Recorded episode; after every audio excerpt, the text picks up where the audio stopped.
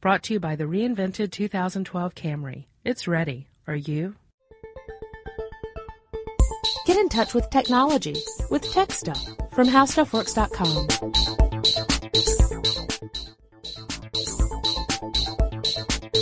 Hello again, everyone. Welcome to Tech Stuff. My name is Chris Pollette, and I am an editor at HowStuffWorks.com. Sitting across from me, as always, is senior writer Jonathan Strickland. Daisy, Daisy.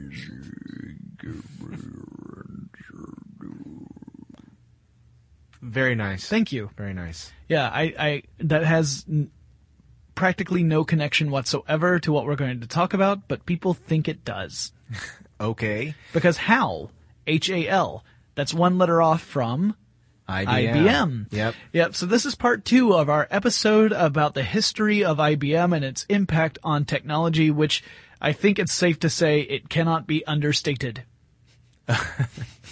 Okay. No, I'm kidding. It can't be overstated. That's where you're supposed to jump on me for using the wrong word. Oh, okay. Well, it, it's funny. We we didn't talk about at all, and I'm just going to throw this in as a footnote before we get started. Sure. We didn't talk about it in the first episode. Uh, one of the uh, reasons that we've got three episodes on IBM is because the the company's been around for a very long time, has done a lot of technological innovation, has a very rich company culture, which includes music. Yes. In fact, is one of the few companies that has its own anthem. Yes. Um, you know, in fact, Thomas J. Watson Sr., who uh, who became, we're, we're starting this episode in 1952. He became IBM president in 1952 officially, uh, although he led the company before that. Um, he established the first company band in 1915. So all along, the entire company hit, well, not the entire company history, but a lot of the company history for almost 100 years now. They've had a company band. They have a company anthem. It's they even have, they play all their music on tabulating machines. It's very rhythmic, but not melodic. the IBM songbook was printed the year after we're starting this in 1953. You can actually you can listen to this on the at the archives at ibm.com.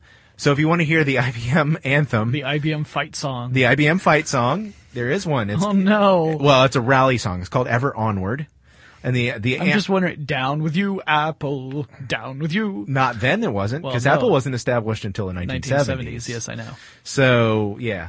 It would actually be more like Down with You Burroughs. Right. We should do Burroughs. That would be kind of fun. I guess so. Sometime For after we a get given done with the definition of the word fun. Yes. Well, just because they were a, a computer innovator. Yes, this is true. But we decided to start again with IBM in 1952. Again, uh, Watson. Uh, oh, I'm sorry. Watson Jr. became the company president in 1952. Yeah. His dad was leading the company before that. I'm, He was- I'm sorry. I misspoke earlier. And Watson Senior was uh, was a mem- uh, chairman of the board by sorry 19. about that. That's Wait, fine. No, What about no. Sinatra? Oh well, no, he was over there with uh, Dino and uh, hey, what? Where am I going with this? Ain't that a kick in the head? I was listening to that this morning. So you wanted to talk about uh, the 701. Did I? Yes, yes, the first I did. production computer. yes. So 1952, IBM introduces the 701, starting a long line of catchy IBM product names. Well, let's let's face it. Okay, we're talking about uh, a kind of industry where that just isn't sexy in terms of consumers. Right, right. People The- weren't buying computers for their homes. The customers here were businesses. so why do you need a fancy name? Yeah, you just need something that's easy to look up. You don't need something that's, you know, you don't need the Jaguar. Well, hey, if you're if you're going to get right down to it, it's, Saturn. it still works for Peugeot, which Phantom. sells cars with three digit names Yeah, with a zero yeah. in the middle. So And then you're like, 702 "What?" would be right up their alley. So the 701 comes out in 1952. It is the first IBM large-scale electronic computer manufactured in mass quantities. Uh, it was the first commercially available scientific computer, and it, uh, it had a, a program stored in an internal addressable electronic memory, which was brand new for the time. Yep. And that's something that we all take for granted now because we've had it for decades. But this was a brand new idea. And it only took two years from the time when IBM first sketched out the idea for the 701 to when it rolled off the production lines. So two year development cycle for a brand new groundbreaking computer is phenomenal. That shows that IBM was really putting some of their smartest, hardest working engineers on this project.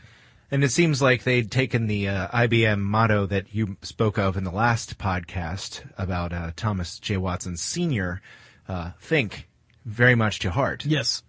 Yeah, it was only a year later that they came out with a 702, which was a commercial version of the computer, and uh, the 650 magnetic drum calculator, which apparently calculated drums. Yeah. And uh, wait a minute. No, it didn't. No, no, no, no. So anyway, the the reason for these um, these one of the reasons I should say for the rapid development of the 701 and the 702 was actually the outbreak of another uh, conflict. It was the Korean War, which broke out in, in June of 1950, and Thomas J. Watson Sr. asked the U.S. government what IBM could do to help the war effort, and the government said, "Build." us some really powerful scientific computers that we can use for our, you know, for our strategic needs. And that was what got IBM to work. And the 701 and 702 are kind of direct results of that discussion. It's pretty kind of, it's kind of an interesting story. And the idea that Watson at this point is, he, he's offering, he's like, look, I have this huge corporation. We have all this, this, uh, power of, of mind here. We've got some of the finest engineers in all the world working for my company. What can I do to help? I mean, that's kind of phenomenal. It's not just, hey, you know what would make us a, a lot of money? Let's do this. It's, I think that's a pretty interesting, you know, it, it shows a certain, uh, philosophy that Watson had that I thought was, was pre- pretty interesting. Also, kind of interesting to note, just on a, a corporate culture side, uh, in 1953, that's when Thomas J. Watson Jr. Uh, wrote the first equal opportunity policy letter Yes. for the company. Which came a full year before Brown versus the Board of Education. Right. So right. before the Supreme Court had even heard that case, uh, Watson Jr. was saying that you know he was establishing that there should be an equal opportunity employment uh, uh, culture at IBM. So again, we're starting to see that IBM's not just leading the way technology uh, wise; they're leading the way as far as corporate culture goes. yes, They they are pioneers in multiple avenues, which is kind of interesting. So uh, you know, and you know what they did in 1954. You know what kind of what uh, military computer they developed then? no what? The Naval Ordnance Research Computer, or NORC? Yeah, fastest electronic computer at that time. So uh, again, IBM working with the United States government on that. Yeah, they uh they sus- they succeeded the uh the 701 with the 704 and Mm-hmm. the 702 with the 705, um, and introduced new elect uh new typewriters as well, Yep. including the executive typewriter. Except Yes. I didn't think executives typed back in those days. I think they had somebody to do that for them. Yeah, the executive assistant typewriter is really what it should have been called. Probably so. 1955, IBM develops magnetic core storage units. So uh, that that research they had been doing a couple years previously was starting to pay off.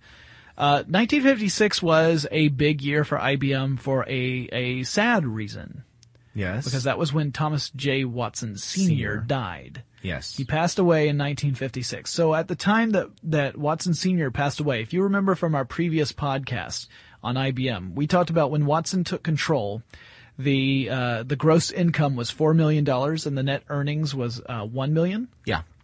Let's compare that to when he passed away in 1956. At that time, IBM's gross income was $892 million. The earnings was $87 million and they employed 72,504 employees.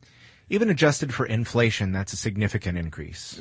And, you know, they, when, when Watson took control, there were, what, 1,600 employees. Right. Now, 72,504 by the time he passes away. Also, I'm sorry. No, go ahead. I was going to say also, a- as their innovation has gone on, they've increased uh, not only the ability for machines to process information, increase the speed with which it's processing information, but they're also moving gradually uh, from electromechanical devices to electronic devices. Yes, by the time you're hitting the 701, 702, and 704 and 705 machines, you're really moving away from the punch card era. It's they're, they're starting to be able to phase out punch cards to some extent. Now, punch cards would remain an important part of IBM for years to come, just because, you know, just as IBM is developing this new technology, that doesn't mean that all the companies that are IBM's customers can adopt that, that technology immediately. So IBM continued to support that older technology for years, although it was also driving the innovation that made it possible to move away from the old punch card system. Yeah, before before anyone writes in to say this, unless of course you've paused the podcast, in which case you're violating rule number seven of the podcast. Yes. Um, yeah, we we're aware that that people were still programming with punch cards into the 70s and possibly 80s. I wouldn't be surprised if there's not somebody doing it now because they're on some legacy system Right, that right. requires you to use this, you know, some some antiquated programming language. So don't you know, they're moving away from it, but they haven't completely Yeah, they're, like I said, it. they support it, but they don't. It's that's not where the innovation is. And also, by the way, rule number six of the podcast is there is no rule number six of the podcast. uh, In case you guys are keeping track. uh, so, 1957. That's when they developed the 709 709. computer. That's also. Do you know what language came out in nine, in in that year? Programming language developed by IBM. Fortran. Yes, Fortran. This is again a big, big step. IBM makes Fortran programming language available to consumers. Uh, before that, you know, you you didn't really have access to to a way of programming your computer. It pretty much ran on whatever protocols you happened to have. Fortran now you can develop your own. Uh, not easy. Fortran was not necessarily something you could just quickly pick up in an afternoon, but it still was a big leap as far as computers are are concerned. Yeah, it's it's not Python. Let's just say that. No. Uh, do you have anything between 57 and 61? Because my next thing that I want to really talk about is comes in 61. Yes. Well, I have a I have another giggle moment. Okay. Now, if you listen to the last podcast, I was giggling because originally when, when IBM was founded, it was uh, as a merger between three companies making equipment for businesses. Right. Um, one of which was a scale company, one of which was uh, a tabulating machine company, Uh-huh. which is essentially the computer part, and then the other was a uh, a time recording company. Yes. Um, now, of course, you know clocks very important to computers, but they decided at, at, at uh, an earlier point to get rid of the scale company because it just wasn't doing what they thought it would. Right. So uh, Mr. Watson Senior decided to get rid of it, and uh, it immediately took off and Right. is now part of a very large company that still sells things. So it did Yes. not fail. Yes. Neither did the time equipment division when they decided to sell it to Simplex Time Recorder Company, which is now Simplex Grinnell. So Yeah. they're they're they are dividing themselves up. We didn't mention that. Uh, just as a note, uh, as the company is moving on, especially now in the 1950s, the company is splitting off divisions. Yes. Um, they now have a, a military division even to help uh, develop products for the military, um, as well as you know different kinds of businesses. Uh, so uh, apparently they decided to divest themselves of this one, which continued to succeed without them. But you know what? I think I don't fault them I for think that. I that's just still. think it's I think it shows. amusing. I think it still shows wisdom, though, right? Because Sure, sure. because there there is the possibility that you let's say you're in a, you you are running an enormous corporation, and you have a lot of balls to juggle, right? You're you're trying to you got a lot of irons in the fire, if you prefer that metaphor. So you got all these irons in the fire, and you, you know you may not be able to to push all of them the way they need to be in order to succeed. There's nothing wrong with that. And selling something off that you cannot make Yeah. succeed and then seeing it succeed, all that means is that so, that the the potential was there, you just didn't have the resources necessary to make it happen. That's true. It, it could have it could have done poorly since it's not a core business for IBM at this point. Right. Uh, it may actually have been a drag on IBM. Yes. Uh, and IBM may not have been able to put the resources behind it that it would take to make it successful. So uh, it's just sort of a. Huh, well, Yeah. It turns out that that wasn't. Uh, Yeah, it wasn't. There wasn't Completely a anything. bad yeah, idea. it wasn't anything inherently bad about the division itself. Well, I personally consider that a success for everybody involved. True. Because the the alternative was that IBM could have held on to it and then could have suffered for it, both the division Sure. and IBM itself. IBM put all its workers on salary and introduced a stock purchase plan in 1958, which was again showing a lot of foresight Yeah, and uh, again. treating its employees well. Corporate culture pioneers. Uh, the se- 7000 series computers were introduced in Mm-hmm. 1960. Um, so the vacuum tube machines, the 700 series, Yes. now obsolete. So yeah, vacuum tubes. That if you guys aren't familiar, I mean that was the precursor to the transistor.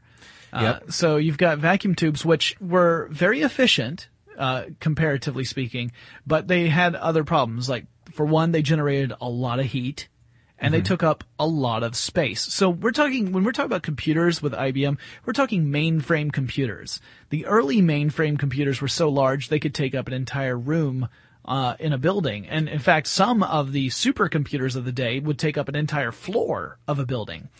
And because we're talking about vacuum tubes, that's part of the reason why they were so big. It wasn't that they were super, super powerful, although they were for their time. It was because the, the individual components that made up the supercomputer were much larger than the ones we have in our devices today. Sure, sure. So it would get pretty warm and steamy in the uh, supercomputer room with all those vacuum tubes going. Yep. And it wasn't until uh, uh, IBM really started to dedicate itself to solid state electronics, when we're talking about solid state transistors, that uh, we started to see a shift away from vacuum tubes and toward uh, alternative means of processing. Yep. Now, uh, just quickly, in 1960, you could tell that that even back in Herman Hollerith's day, Hollerith was the person who created the uh, the tabulating Yes. portion of the original uh, companies that formed IBM. They're still doing the same kind of work. Um, the 305 Ramac. Uh, machine was used to score the Winter Olympic Games that year, and California was used at political conventions to They tally votes Sweden a 9.4. and uh, pro- processing for presidential election returns. Um, and uh, IBM was used to launch and track Project Echo, which was a, a space communications experiment You that said the United that wrong. Did. It's Project Echo, Echo, Echo. And they were using the uh, Mark II language translator to translate Russian into English. Yeah, that that here's something else that I did not know until I started researching this podcast. Yeah. IBM has pioneered some technologies that we're just starting to see benefit us today, Yeah. but they started it decades ago. Yes. You sit there and you think like there's no way in the early 60s that that could have possibly been there. And yet you find out wait a minute, they were working on this. We're just now starting to see things like like Google's translate uh, software or, or their applications where you can translate languages on the fly. That stuff, you know, it really it, it, it has its history way back in the, the these days of development in IBM. So 1961, this is the one that I wanted to talk about. And Chris, I know I you think- want to talk about it too because you just showed me a picture of it. I think he's actually salivating, ladies and gentlemen. It's the Selectric typewriter. yes, yes. So what was different about the Selectric than say older typewriters? Well, I can I can be honest with you here. I I, I know this stuff uh, straight away. My mom had a Selectric typewriter, As which is did my dad. which was is still in the family, I believe. Uh, I actually have an Underwood typewriter. Now those typewriters, these are the old old typewriters, Yes. which weigh about seven tons. Yeah, yeah, they're heavy. Um, but they also, well, you know, they're very robust, but they used to have keys and each of the keys, and I'm not talking about the keyboard keys, each of the keyboard keys was linked to a, a key with one letter on it. Yes. So, and they were all arranged in an arc. Yeah. Uh, facing the paper. So as you pressed one key, that little arm would reach up and type that letter on the paper. Yeah, so each each key had its each letter had its own dedicated arm. And this is all mechanical, right? This is all connected through a series of, of levers and little uh, uh, pistons that you press you press the D button and the D bar goes forward and stamps the paper with the the D letter on the end. There's actually a, a ribbon there that has the ink. The the key the uh, the head of it, the arm hits the ink and that prints the letter onto the paper. And uh, uh, when you got to the end of that, and this is a mechanical typewriter, no electricity in, needed to make this work. When you get to the end of the line, you need to make a carriage return to the next line, a la Jerry Lewis. You press the, Ding. you, and you hit the ding. You have to press the le- lever back, and it advances you to the next line. Well, the Selectric was an electric typewriter. When electric typewriters had been out for a few decades, but this was a new design. Yes. Uh, which instead of using those little arms, used a ball with all the, uh, outdented letters on it. Yeah, arranged is around. the right thing? I, yeah. Also, I'm sure. you- projected. Yes. The other cool thing about that, well, so when you type a key, the typewriter knows which, uh, where on the ball that letter is and will rotate the ball and angle it so that it will type that letter in a precise alignment with the rest of the letters on the page. Right. That's one thing that makes it cool. Another thing that makes it cool is you could change the ball. Yes. So no longer are you limited to typewriter font. You can change the size and the, uh, the typeface. Yes. Because it's a font when it's not on the paper, and when it is, it's a typeface. I did Um, not know that. Yes. So you could remove these and uh, change it out if you wanted to. Now, this w- benefited people like my mom, who, this will astonish you, could type 135 words a minute. Wow. When she used the older style typewriters, the keys would jam and rub against one another so often that she would have to have her typewriter replaced. Uh, Also- because it would just completely destroy the typewriter. since it was time. since it required physical force, you had to actually type a little harder, especially on older Uh-huh. typewriters. I know this from experience too, because I've used one of those. Um, that if you were typing on an old typewriter, y- you couldn't go as fast because you had to use more force per stroke. Especially if you know you're you're typing lightly, the uh, the arm might not strike the paper hard enough to make a good impression, and then you've got this kind of faded look, even though the pa- even though you've just typed it. Right? Right, it's almost right. looks like you're running out of ink, but really it just means you're running out of steam. Um, so yeah, the Selectric was pretty cool. It looks like if you've ever seen one, you would you would recognize it immediately. It looks like a little golf ball. Yeah. is the uh, is the typing interface there, and um, yeah, you're 130, huh? Yeah, my top seriously. my top speed was 105. my uh, my mom, when she got going, sounded on the Selectric sounded like a machine gun Yeah. because it was moving so fast. That, that explains why you you duck around corners a lot, and That- you know you true. do those weird hand signals whenever you want to go down the hallway. Yeah, best I can get is around sixty. So I'm I'm still that still blows me away. But uh, that this was also the period in time when uh, IBM they were still working on the space program. Yes, They created a, a guidance computer for the Saturn series. Yes, and also the Gemini, or if you prefer, Gemini. Gemini. Ah, I cannot I stand forgot that what- pronunciation. Which which I forgot which of the astronauts. We did this so long ago. I can't yeah, we did remember the we did the Gemini podcast. Yeah, it was one of the Gemini astronauts that said it that way. And it's, I don't know. That just makes me think of Eddie Carroll. He was the voice for Jiminy Cricket. Yeah. Friend of the family. Anyway, so uh, so yeah, yeah, they developed the guidance computers for n- the space program for for both the Saturn and Gemini. Uh, well, I figure might as well, right? Just keep going with it. Saturn and Gemini programs, um, and so that's kind of cool. You know, IBM was. Uh, this was one of those things where IBM had to submit a proposal to the government, and they were selected to develop these guidance uh, computer systems. It's electric. In 1964, IBM announced the next really, really big development. Uh, uh, one of the most important developments in the company's history. You could argue it is the most important at this point. A bread slicer. No, the System Stroke 360. Ah, the controversial System Stroke 360. Was it controversial? It was controversial. Do, p- pray elaborate, Mr. Pollette. Um, well, in, in doing research on IBM, Uh-huh. Uh, I can tell you right now that uh, there is a lot of information on IBM. Yeah. yeah. So I don't Yes. know everything there is to know about the System Stroke 360. Mm-hmm. Uh, there is actually, if you if you want to go and really want to know more about the system, I would suggest going to the Computer History Museum, computerhistory.org. Yes. They actually have a seminar on the System Stroke 360. Wow. But in a nutshell, uh, it was a mainframe computer, and it was a huge gamble because it was the system that they came up with was so dramatically different. It required a massive investment, and they were not hundred percent certain that it was going to work. As in, they weren't certain that people would adopt this kind of system. So, with the amount of money that they poured poured into the program, in a nutshell, Billions of dollars, as I recall. a whole lot of R and D money Yeah. they they poured into this. Um, as a matter of fact, five well five billion. Yeah, that's uh, what I according thought. to the article that I read in Wired magazine or Mm-hmm. online. Um, yeah, it, they decided to create the system, but what made it so different was, you know, we were just talking about how large these mainframe computers were. They could take up massive amounts of floor space in Yes. your, your business. Well, this was a modular system Right. modular. It could have you. You might have the the CPU in one device and a display terminal that goes with it, and a control unit and data cell storage and drum storage.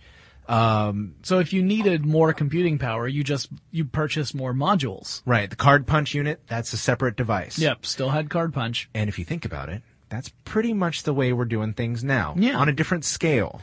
But I mean, again, this is before there are a lot of people using computers in, you know, personally on their desktop at work.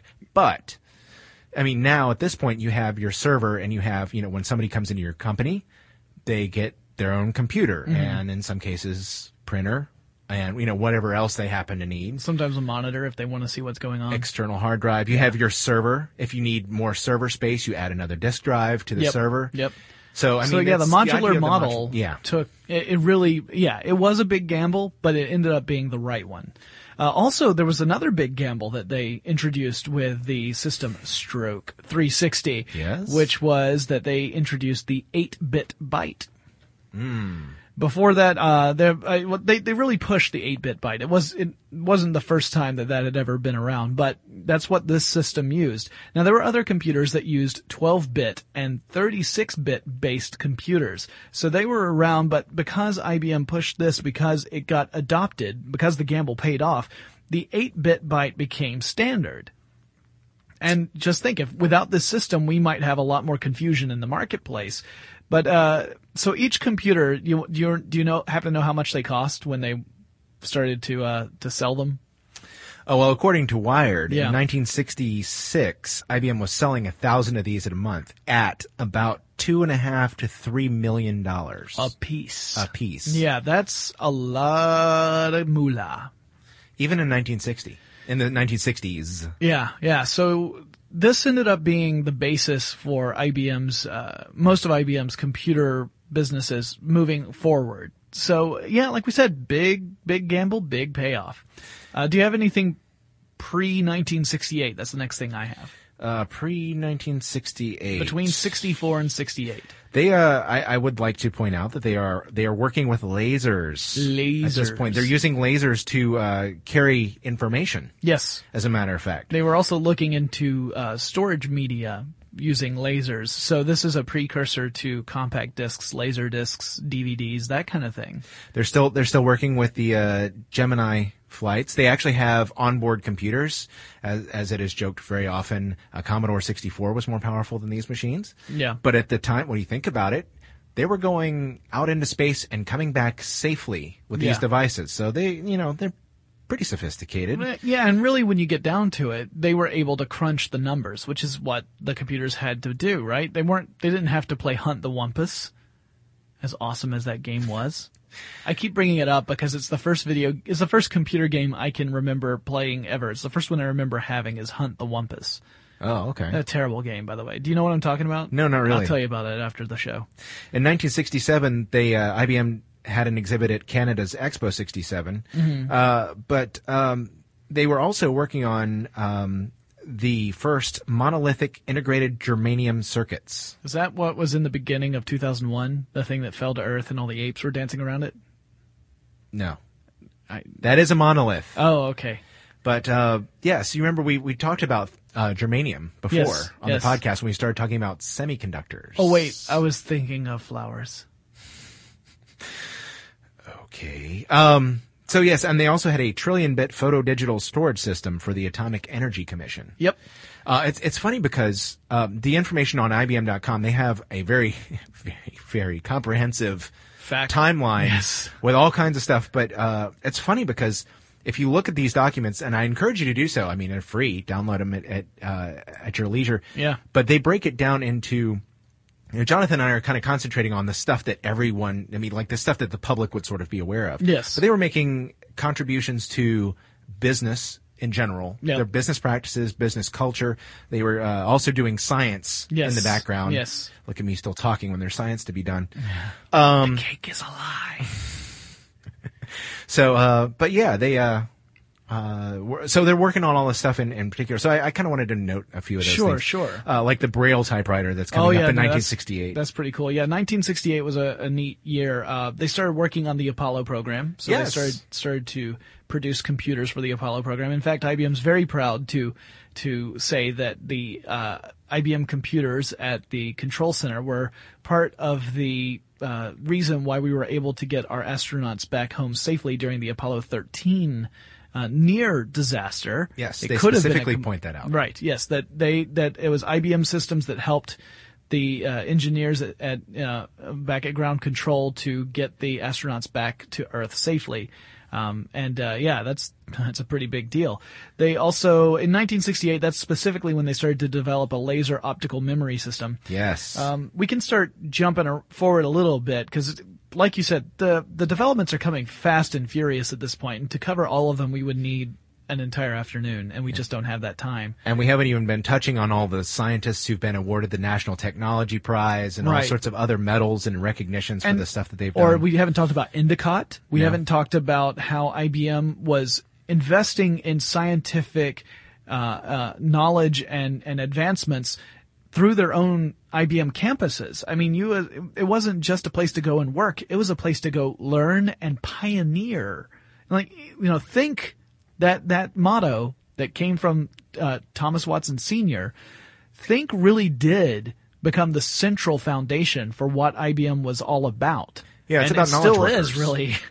So, uh, so 1970, IBM announces the System Stroke 370, which was the, of course, the uh, the successor to the 360. This is a small snicker moment because, Okay. of course, the System Stro- Stroke 360 was supposed to be a comprehensive package. So Yeah. you have your 360 degrees. Yes. So I guess now you have 10 more degrees. Right. Well, you know, I'm just saying. just in case it gets cold. And then there's, uh, they also introduced in 1970 the first IBM copier, which became a bigger business for them further down the road. The first IBM copier? Yeah. The first IBM copier. The, and they, they're supposed to get less strong as you go on. The first IBM copier. Well, it's Anyway. better than the mimeograph machine. That's, That's true. That's true. So in, in 1971, that's when those braille printers really started hitting the market. Uh, they started to experiment with speech recognition technology in 71. Again, decades before we started seeing this in, in applications that we would recognize, right? They were working on it in 71.